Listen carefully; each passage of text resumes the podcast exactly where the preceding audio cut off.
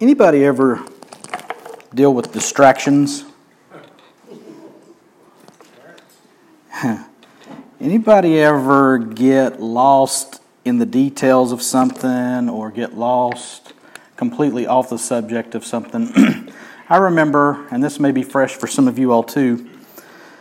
I remember as a uh, as a teenager specifically, I would be told to go clean my room, which needed it. It had its own peculiar order, but had its own peculiar odor as well. But um, I would be told to go clean my room. And let me tell you what, it took about 12 minutes to lose sight of what I was up there doing. And I'd see something I hadn't seen in a while, and I'd sit down and I'd look at it, or I'd read it, or I'd, I'm like, you know, I'm going to do this right, and I start pulling drawers out, and then I've got stuff everywhere. And six hours later, my room looks exponentially worse than it did when I started. Anybody? Anybody? Yeah, amen. Um, yeah, so I, I lost sight of what mattered. The command was clean your room. And with honest intentions, I was trying, but I got lost. I, y'all see the movie Up? The, the dog, squirrel, you know, you kind of you lose your focus by the tiniest thing. And I believe, well, I know, for me, that definitely happens in my spiritual life, in my worship, in my honoring of God. Good intentions, trying hard, and six months up the road, squirrel, you know, I, I don't know what happened. And then I've lost my focus, I've lost my purpose. And I'm still trying real hard, but there's a mess all around me. We've been talking about taking care of our brother's conscience over the last few weeks in Romans 14, and we're going to talk about that again today. We're going to make some progress through this hefty paragraph that we've been looking at. And I think what today is going to do is going to kind of be like my, my mom. I wish I could explain the layout of my house to you when I was growing up. As you came up the up the steps, there was a wall there. That was my room. Well, my mom found out that if she came up and beat on that wall, it would get my attention. Oh, and I'm looking around like, oh, gee, there's stuff everywhere. I gotta get this stuff cleaned up. Today, I think God's going to kind of pound our wall a little bit and bring us back to our right attention, our right affection, our right purpose in all of this, so that we might stay on task, so that we might get done what we need to do by His grace and by His Spirit. If you would stand, we're going to read Romans 14 13 through 23. Our focus today will be on verses 16 through 19. But we'll have some review and we'll press on. But we stand because we understand these are the very words of God spoken to us and for us. So we respect that and honor that. Romans 14, 13 through 23. Therefore, let us not pass judgment on one another any longer, but rather decide never to put a stumbling block or hindrance in the way of a brother. I know and am persuaded in the Lord Jesus that nothing is unclean in itself, but it is unclean for anyone who thinks it unclean. For if your brother is grieved by what you eat, you're no longer walking in love. By what you eat, do not destroy the one for whom Christ died. So do not let what you regard as good be spoken of as evil. For the kingdom of God is not a matter of eating and drinking, but of righteousness and peace and joy in the Holy Spirit. Whoever thus serves Christ is acceptable to God and approved by men. So then, let us pursue what makes for peace and for mutual upbuilding. Do not, for the sake of food, destroy the work of God. Everything is indeed clean, but it is wrong for anyone to make another stumble by what he eats. It is good not to eat meat or drink wine or do anything that causes your brother to stumble. The faith that you have, keep between yourself and God. Blessed is the one who has no reason to pass judgment on himself for what he approves. But Whoever has doubts is condemned if he eats, because the eating is not from faith. For whatever does not proceed from faith is sin. Let's pray. God, we've got a, a hefty task in front of us as disciples of Jesus Christ. And I pray that you would beat on our wall this morning. Bring us back to the main thing. Help us to focus our attention and our affection upon who you are and what you've called us to in your kingdom. Help us by the power of your Holy Spirit to receive and then to live out your holy word. We ask it in Jesus' name. Amen. You may be seated. I want to quickly run through verses 13 through 15 to review where we've been, because it's been quite a journey over the last four or five weeks, hasn't it? You know, it's funny, something that I think initially, if I'm honest with you, seemed innocuous, kind of like, okay, no big deal here, turned into a really big deal. Really big deal over the course of these first few verses. Verse 13, therefore let us not pass judgment on one another any longer, but rather decide never to put a stumbling block or hindrance in the way of a brother. Now, let me frame this up again quickly. We're talking about non essential convictions amongst Christians, amongst believers. We're not talking about doctrines of salvation. We're not talking about major points of morality. Thou shalt not kill, thou shalt not steal. These, these issues are not what we're talking about. What we're talking about is is it right to eat meat sacrificed to idols? Is it right or wrong to drink wine? Is it right to observe the Sabbath or not? That's what these people were dealing with. And we've got a myriad of those issues in our day to day. Maybe not the same ones, maybe some similar ones. But what Paul says here in verse 13 is let's not pass judgment on one another any longer concerning these things. Again, there's a time and a place for us to judge each other. We're called to judge each other, but not in the matter of non essential convictions. But rather, our purpose, we have to decide in our minds to never put a stumbling block or a hindrance in the way of a brother. And those stumbling blocks or hindrances are things that we would do that might violate their conscience, which leads us into verse 14. If I can get this off my screen. There we go. I know and am persuaded in the Lord Jesus that nothing is unclean in itself, but it is unclean for anyone who thinks it unclean. So, Paul, under inspiration of the Holy Spirit, plainly says, there's no unclean meat. There's no unclean wine. There's no unclean day. There's no right way to observe a day or not. Nothing, nothing, nothing is unclean in and of itself. And he knows and is persuaded of that in the Lord Jesus. So this is divine inspiration. So nothing is unclean in itself. You're like, shoo, good. But it is unclean for anyone who thinks it unclean. So, what we get into here is conscience. And that's the week we talked about what conscience is and why it matters. Conscience being that, that thing that goes on in our souls that tells us, ah, I don't feel good about this. You can know it's okay, but not feel all right about it. So, in your conscience, that not unclean thing becomes unclean.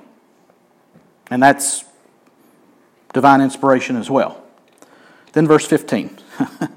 Is what we talked about last week. For if your brother is grieved by what you eat, you're no longer walking in love. By what you eat, do not destroy the one for whom Christ died. Now, we, we've seen for a couple months now, the purpose of all of this instruction is to let love be genuine. That was back in Romans 12 9. That's the goal of all of this instruction in 12, 13, 14, and part of 15.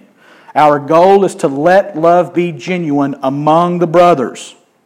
So, if your brother is grieved by what you eat, so if your brother's conscience is defiled, weakened, offended by what you eat, you are no longer walking in love, which is the goal of all this.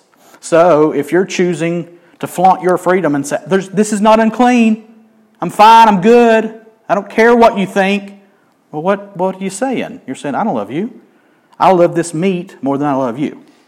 So, if your brother is grieved by what you eat, you're no longer walking in love. And then this statement wow. By what you eat, do not destroy the one for whom Christ died. This is what we talked about last week in triplicate, in quadruplicate. By what you eat, do not destroy the one for whom Christ died. What we saw last week is a violated conscience can lead to a shipwrecked faith which can ultimately even lead to the destruction of somebody's body. Paul talked about Hymenaeus and Alexander. He talked about this guy in Corinth who was sleeping with his father's wife. And he said he handed all three of those people over to Satan for the destruction of their flesh in order that their spirit might be saved. So a violated conscience led to a shipwrecked faith, and a shipwrecked faith can literally lead to us being handed over to Satan for our flesh to be destroyed so that our spirit might be saved.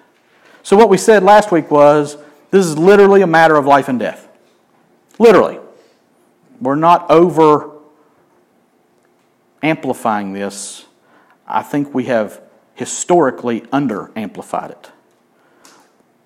How do I walk in genuine love so that I don't violate my brother's conscience?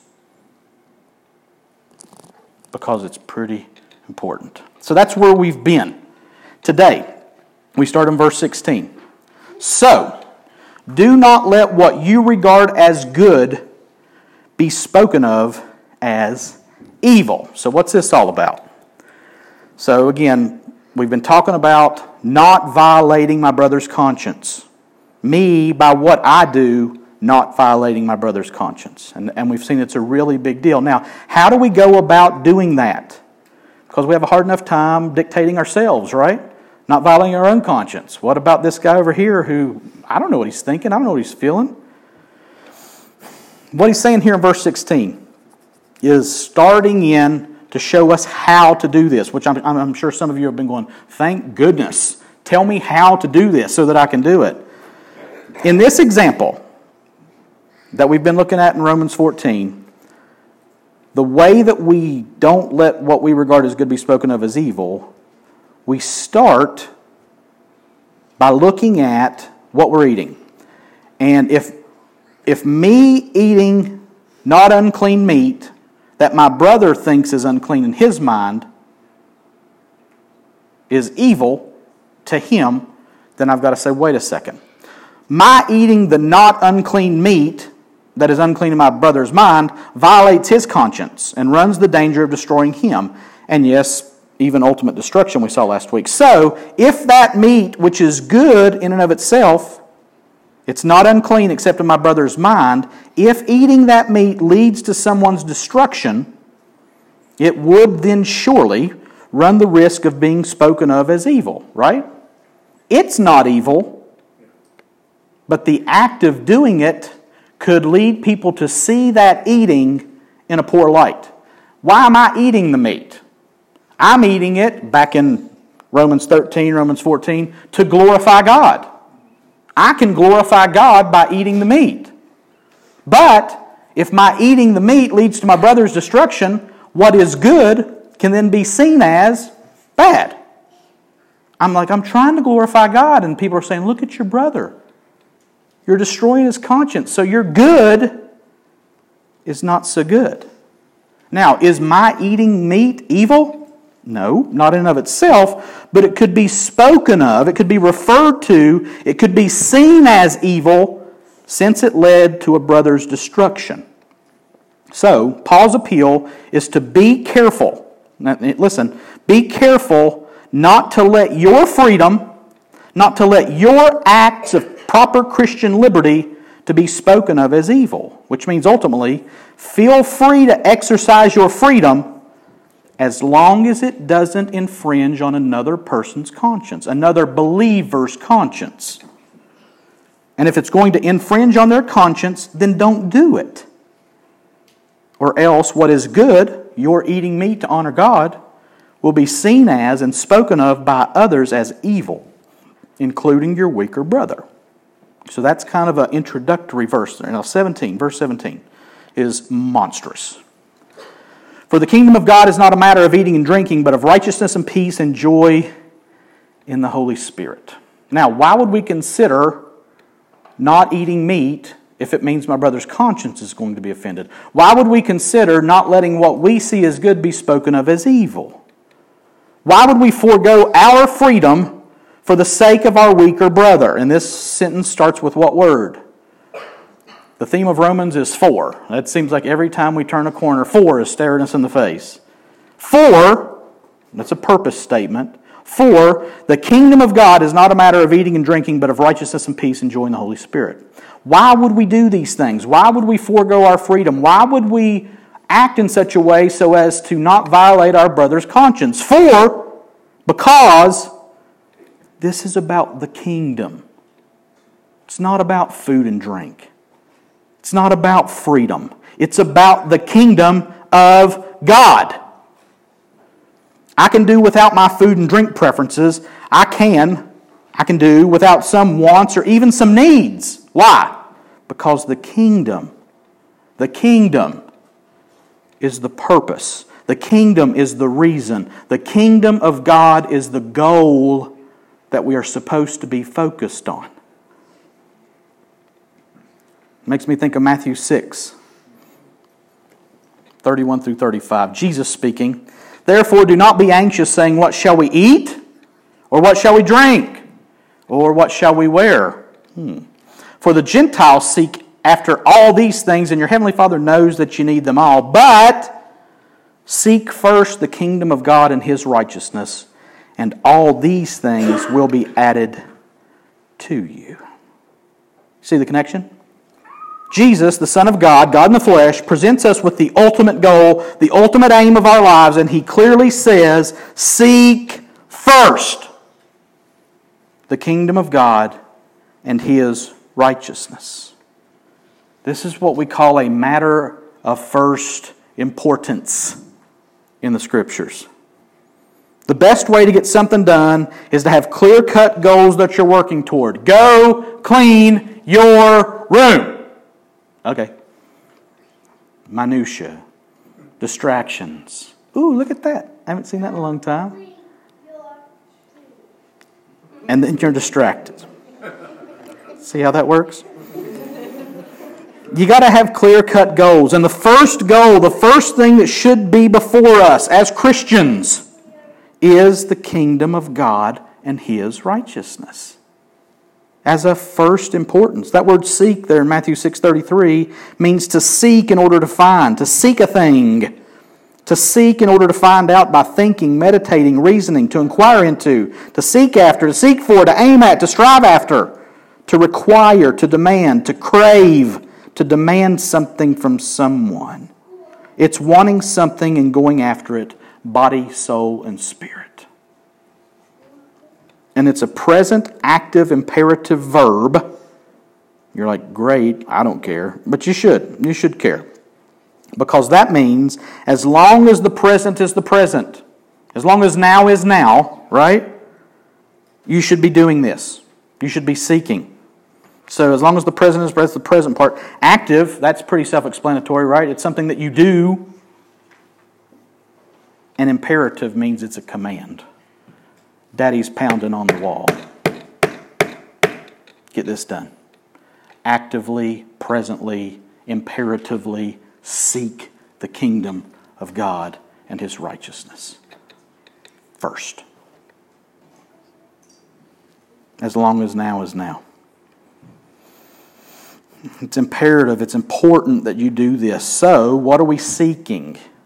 Presently, actively, and imperatively. We are seeking the kingdom of God and his righteousness. And then tying that back into Romans 14 17, what is this kingdom of God? That's not about eating and drinking.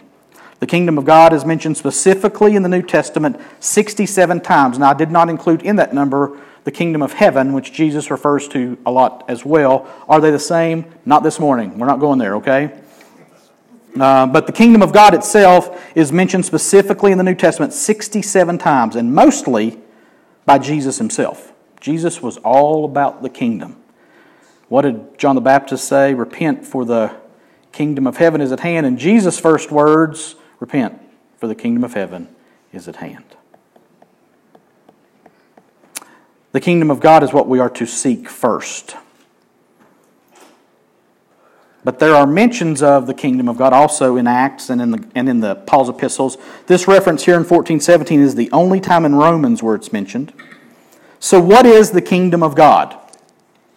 Because that could be some weird ethereal thing out there that we see this old man sitting on a throne with a throne, with a, not a throne on his head, with a crown on his head. That would be weird. Get that picture stuck in your head. There's a throne on your head. Anyway, Jesus, God, old man, beard, whatever, sitting on a throne. He's got a crown on his head. He's got this big robe, and he's sitting with his arms crossed. Is that the kingdom of God? No, no. What is the kingdom of God? What is this thing that we are to seek first before anything or anyone else? I turn to John Piper to define the kingdom of God because he did it pretty clearly. He gives three things that the kingdom of God is. Piper says the kingdom of God is the reign of God, not the realm of God. That means it's not about, at this point, at this point, It's not about a physical kingdom that he's reigning over. It's not about the land yet. That'll happen. But right now, the kingdom of God is about the reign of God, how God reigns over his people. That was one, the reign of God, not the realm of God. Then Piper says that the kingdom of God is God's saving reign, not his total providence over all creation. We could say that God rules over everything, but when we're talking about the kingdom of God, we're talking about how he reigns over his people as his subjects. Okay? And then three, the kingdom of God is partially fulfilled in the present and will be consummated at the end of the age when Christ returns. So, the reign of God, not the realm of God, God's saving reign, not his total providence over all creation, and a kingdom that is partially fulfilled in the present and will be consummated at the end of the age when Christ returns.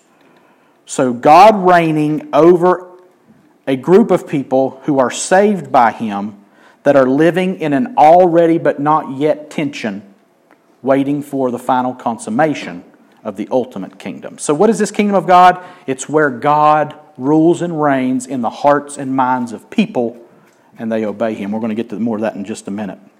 So, if we're to seek the kingdom of God and not be caught up in food and drink, we should seek to live under the reign of God, knowing that our salvation is from Him and that we are in an already but not yet tension in this kingdom as we wait for His final perfect kingdom to be set up here at the end of all things. We live now like Jesus prayed in Matthew 6, asking God for his kingdom to come and his will to be done here on earth as it is in heaven. Now, the kingdom of God is where God's will is done as it is in heaven, which is perfectly, joyously, and lovingly. So seek that first. Seek to live in a righteous manner as of first importance. Seek that first, and as you do, your freedom is a wonderful thing, but it's not the most important thing. Under God's reign, you reflect His desire both for you and your brother to walk in love. And back in Romans 14, 17, that means we're not caught up in eating and drinking, but instead we are living as kingdom citizens even now. Now, Piper summarizes this pretty well too. I'm going to quote him in this paragraph here. He says this So, Paul is saying in verse 16, don't use your good, your good faith, and your good liberty, and your good food to hurt anyone don't put that much weight on eating and drinking. It's not that crucial. Why? He answers in verse 17, because the kingdom of God is not a matter of eating and drinking, but of righteousness and peace, enjoying the Holy Spirit. The saving, redeeming, sanctifying rule of God, the kingdom of God, has broken into this world in Jesus Christ, the Messiah, the King, and the evidence of his rule in your lives is not eating and drinking. You may think that your liberty to eat all things is what God's kingdom produces, but that's not quite right. What the kingdom produces is something deeper and larger that governs how you use your liberty to eat all things. End of quote. The kingdom of God is not about what you put in your mouth, the kingdom of God is about what comes out of your heart. Jesus said himself, It's not what goes into a man that defiles a man, but that which comes from the heart. For out of the abundance of the heart, the mouth speaks, the mouth eats, the mouth drinks. So, this reign of God, this kingdom of God, is about how is my heart before God and before my brother? And is that more important than what I taste, what I touch, what I feel?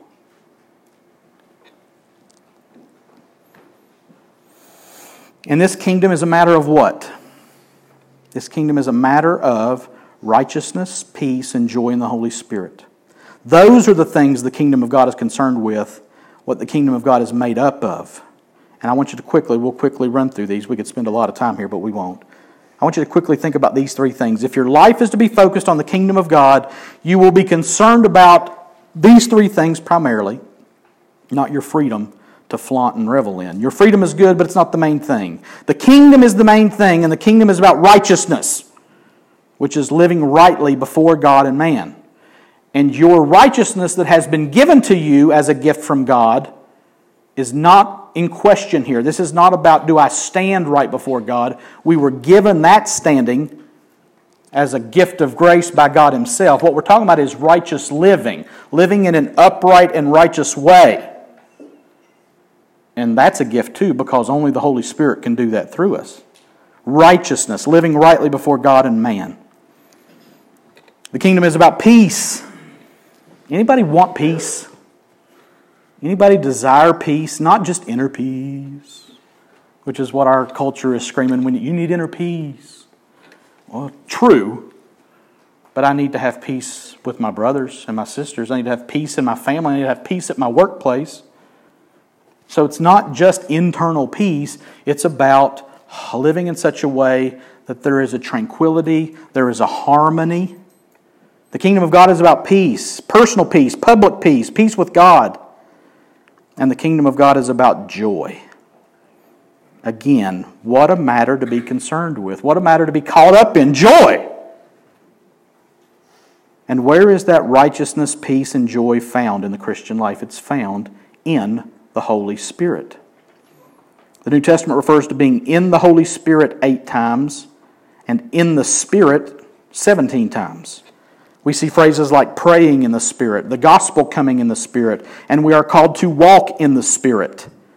The kingdom of God is not about eating and drinking, but rather about living a life that is characterized by righteousness, peace, and joy as we operate in the Holy Spirit by His power, watching and marveling as He lives the life of Christ out through us.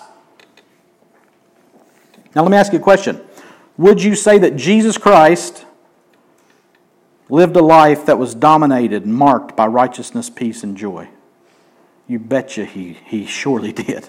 He was a man well acquainted with grief, but as the example, the perfect example of the, the primary citizen of the kingdom of God, his life was marked by righteousness, peace, and joy. And how did he live that way? It's not a trick question. He lived that way in the Holy Spirit. And guess what, Christian? That very same Spirit that operated in Christ the very same Spirit, Scripture says, that raised him from the dead is now operational in you. Oh, okay. No, no, no, no, no. Grab a hold of that fact. The very same Spirit that operated in Jesus Christ as the perfect example of the kingdom citizen is now operating in you and your fallen flesh, your redeemed flesh. That's what the kingdom is about. It's about operating in the Holy Spirit of God. And that is available to every believer. Whoever does not have the Spirit of Christ does not belong to him. But if you are a believer, if you've trusted Jesus Christ to pay the penalty for your sins, if you trust that Jesus was God in the flesh, and that he bore your sins upon the cross and then was raised from the dead, ascended on high and is seated at the right hand of God. If you believe that and have trusted that for your salvation, you have the very same Spirit of God that resided in Jesus Christ. That's how kingdom people live in the Spirit. And as we see this happening in and through us, by His power, we are seeing the very kingdom of God in our homes, in our jobs, in our churches, and in our very own individual lives. And it's not about food and drink or freedom or weakness, but rather righteousness, peace, and joy in the Holy Spirit. That's pretty cool. Next verse. Whoever thus serves Christ is acceptable to God and approved by men. If you're living primarily concerned with God's kingdom, empowered and enlivened by the Holy Spirit, what's the result? You serve Christ and you do so in a way that is acceptable to God and approved by men. And note that when we are concerned with, consumed with seeking the kingdom of God, who are we serving?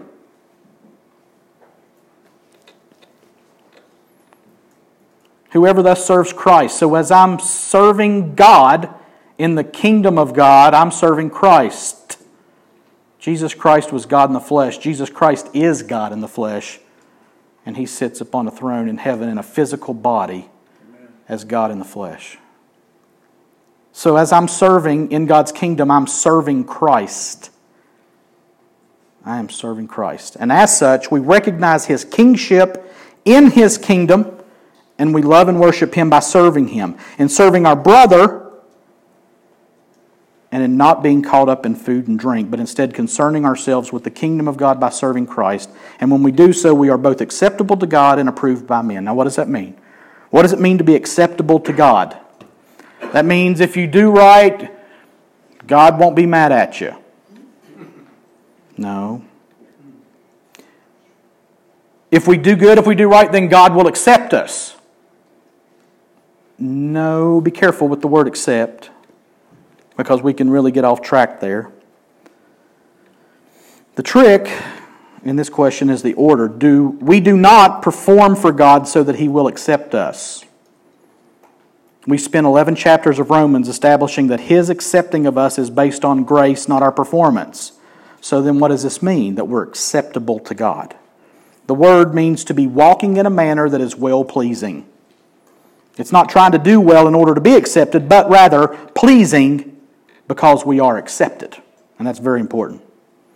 We see this echoed in Hebrews 12, 28, and 29. Therefore, let us be grateful for receiving a kingdom that cannot be shaken, and thus let us offer to God acceptable worship with reverence and awe, for our God is a consuming fire. Here we're exhorted to offer to God acceptable worship, and it's the very same word that we saw in Romans 14, and it means well pleasing. Back in Romans, if we're serving God by seeking His kingdom and walking in righteousness, peace, and joy in the Holy Spirit, then we are acceptable to God, which means we are well pleasing to Him. And we want to please Him. Why wouldn't we?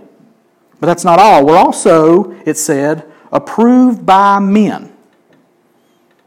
Now that's a problem for me. Are we to seek men's approval in serving Christ? Is that our goal? Paul didn't think so. Galatians 1:10 for I'm now for am I now seeking the approval of man or of God? Or am I trying to please man? If I were still trying to please man, I would not be a servant of Christ. So are we trying to please men or not? Because this verse here really seems to put the two aims, serving God and pleasing men, in opposition to each other. So why would he say in Romans 14, 18 that the one seeking the kingdom of God is both pleasing to God and approved by men? This is a pretty neat illustration. The word for approved here refers to finding out if something is genuine or not. Donald Barnhouse tells it this way. Listen to this. In the ancient world, there was no banking system as we know it today and no paper money. All money was made from metal, heated until liquid, poured into molds, and allowed to cool. When the coins were cooled, it was necessary to smooth off the uneven edges. The coins were comparatively soft, and of course, many people shaved them closely.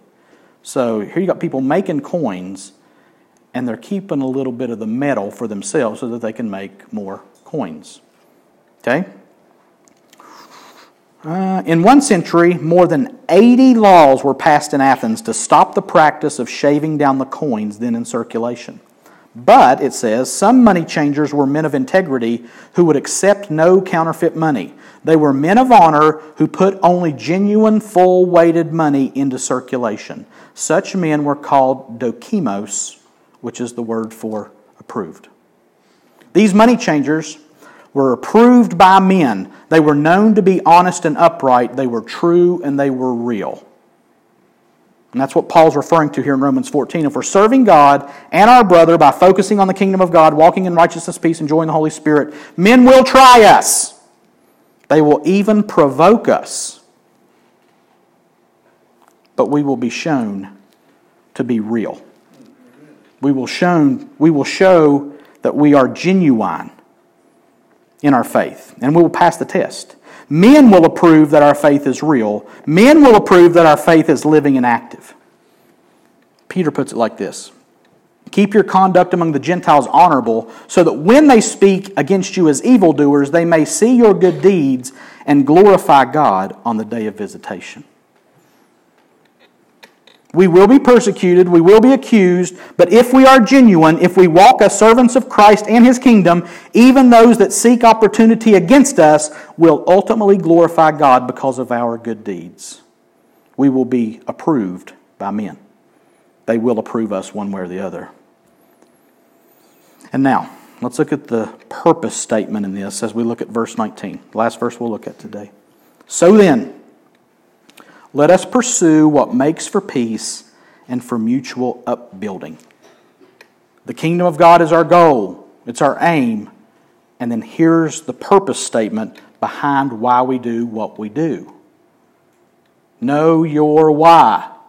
Why am I in this room? I'm here to clean this room, not to reminisce, not to make a mess. I'm here to clean this room. Stay on target, stay on target.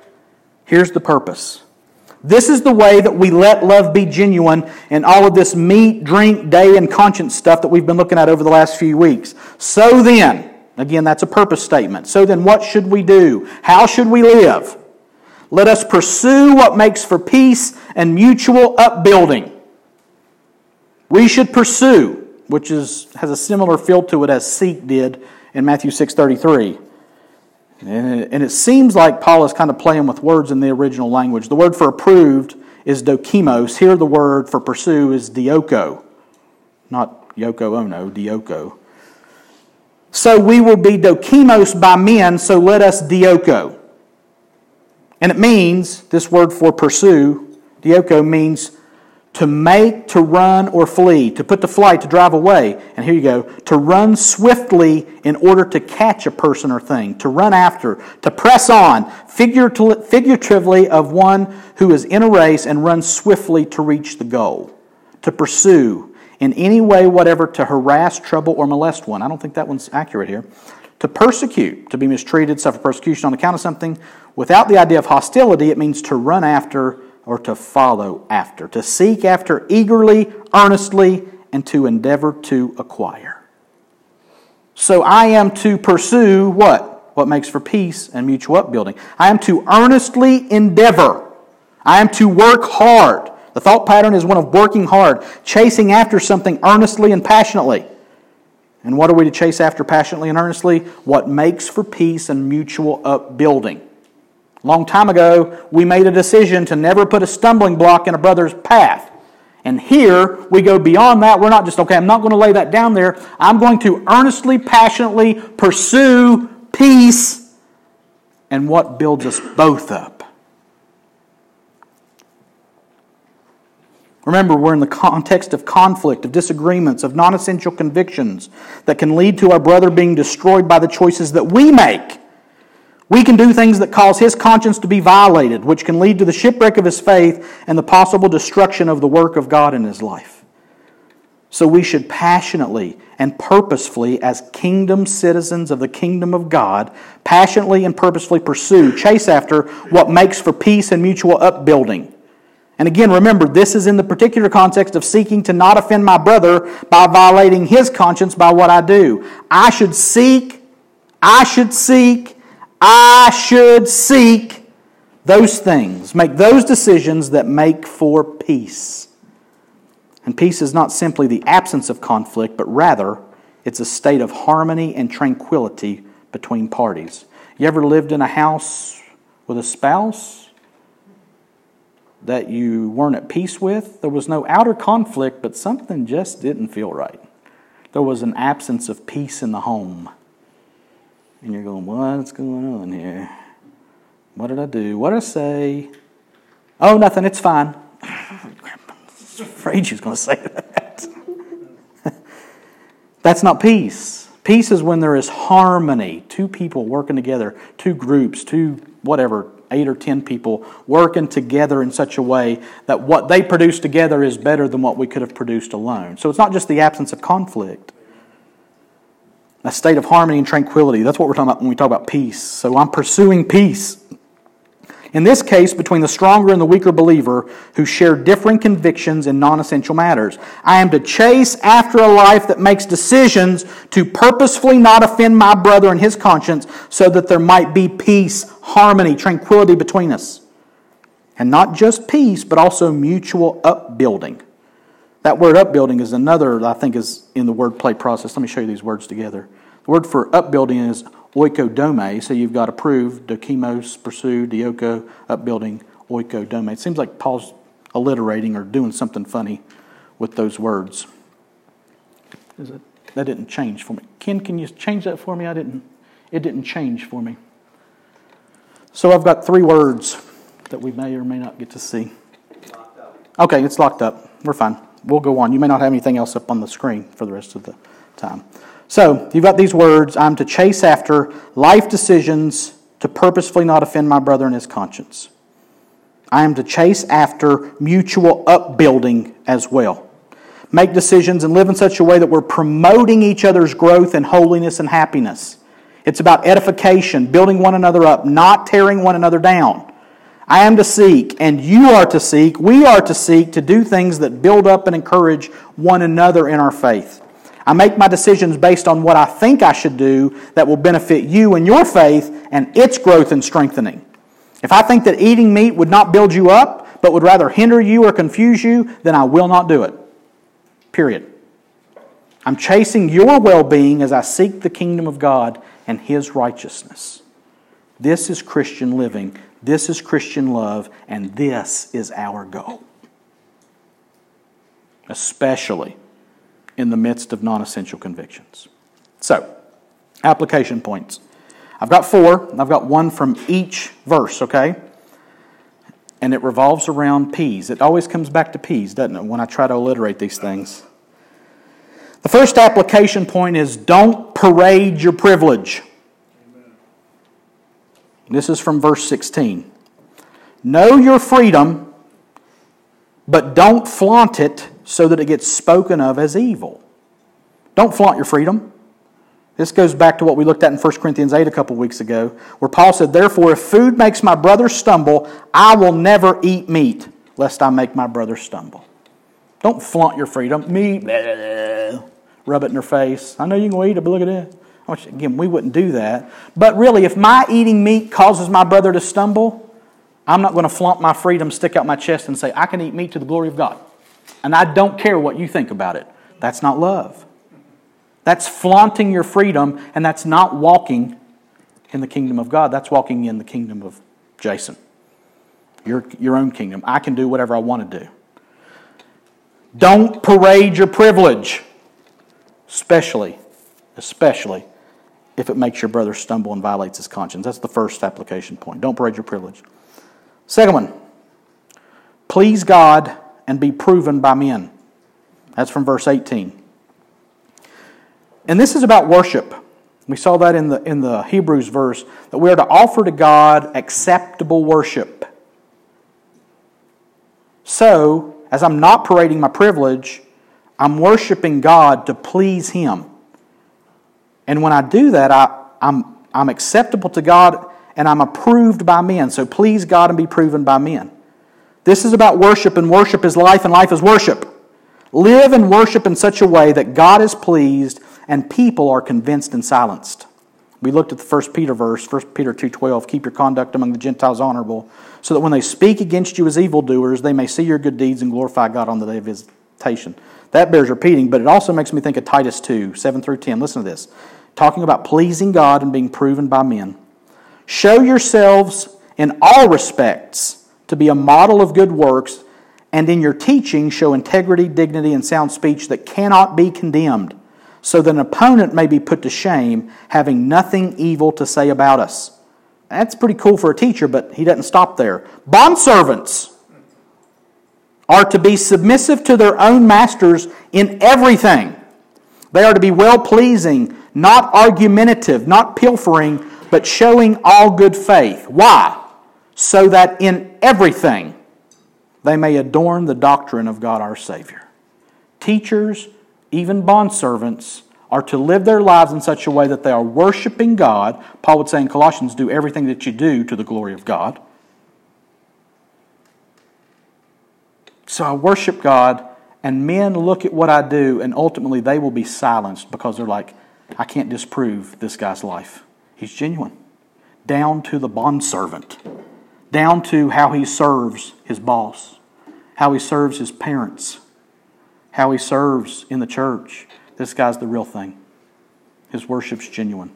And I'm going to keep provoking him. I'm going to keep pushing buttons because I want to see him fall. But you live in such a way that you're approved by God, acceptable to God, and approved by men. Please God and be proven by men. That's application point two. Application point three is pursue peace. That's from verse 19. We are to be those who are for eradicating conflict when we can, especially among each other, especially among weaker brothers. Jesus said in Matthew 5 9, Blessed are the peacemakers, for they shall be called sons of God. If we are to be like our Father, we will be those who do those things that make for peace particularly with our brother in Christ. We are not to be the kind of people. Please, don't be the kind of people who are always itching for a fight, who are always wanting to argue. You know these people. I am these people sometimes. And it seems like wherever these people go, they're starting conflicts. Facebook, Twitter, church, home, work. They're always grumbling, they're always complaining, and everybody else is always wrong.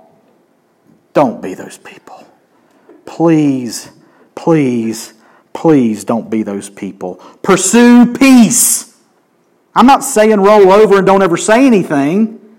Speak the truth in love.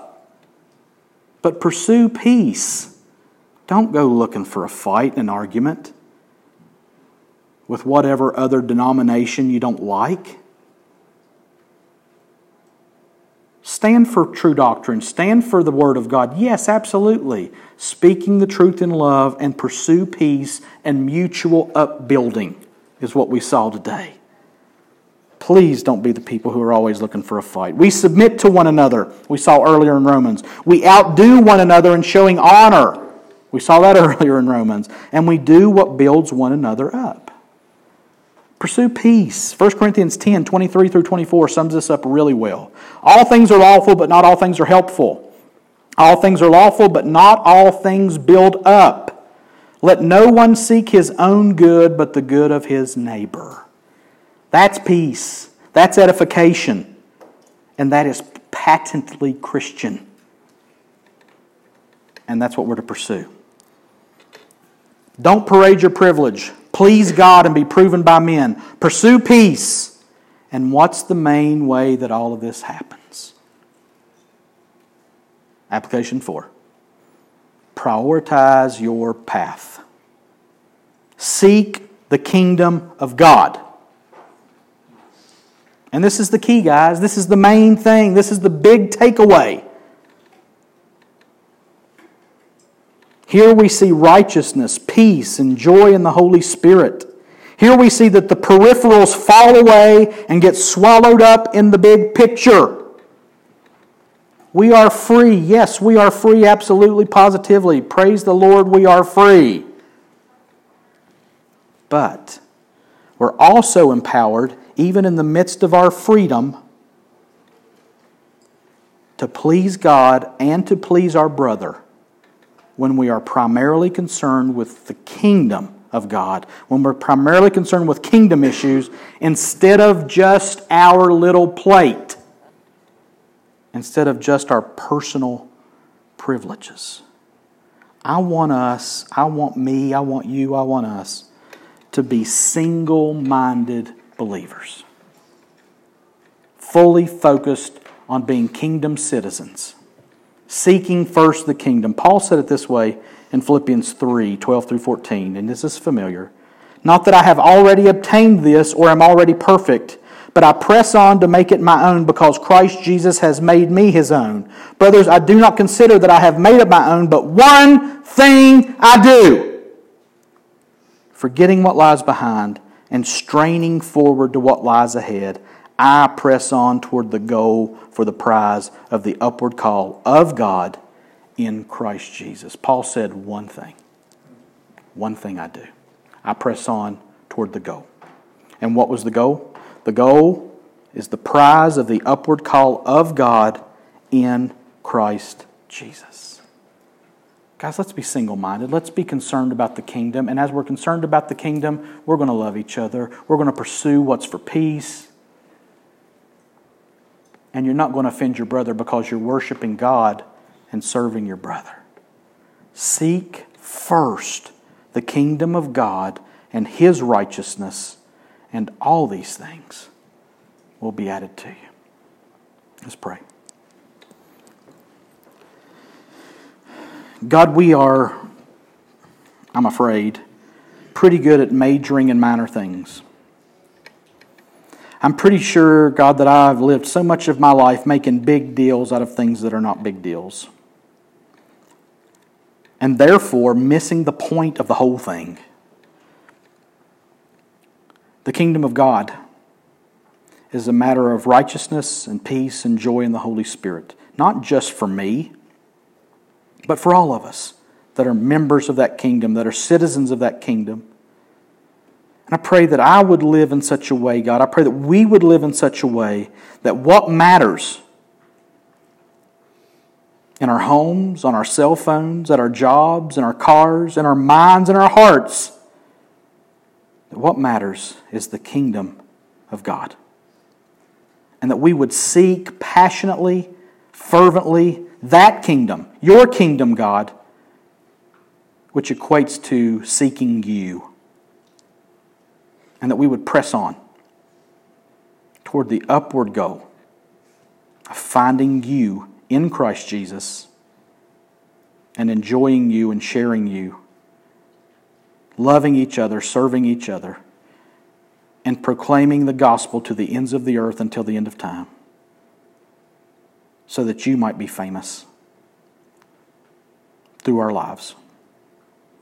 God, help us to be single minded. Ask it in Jesus' name. Amen. We'll just stand and receive a benediction as we finish. You, therefore, beloved, take care that you are not carried away with the error of lawless people and lose your own stability, but grow in the grace and knowledge of our Lord and Savior Jesus Christ. To him be the glory both now and to the day of eternity. And all God's people said, Amen. You're dismissed. Stay and eat with us if you can, please.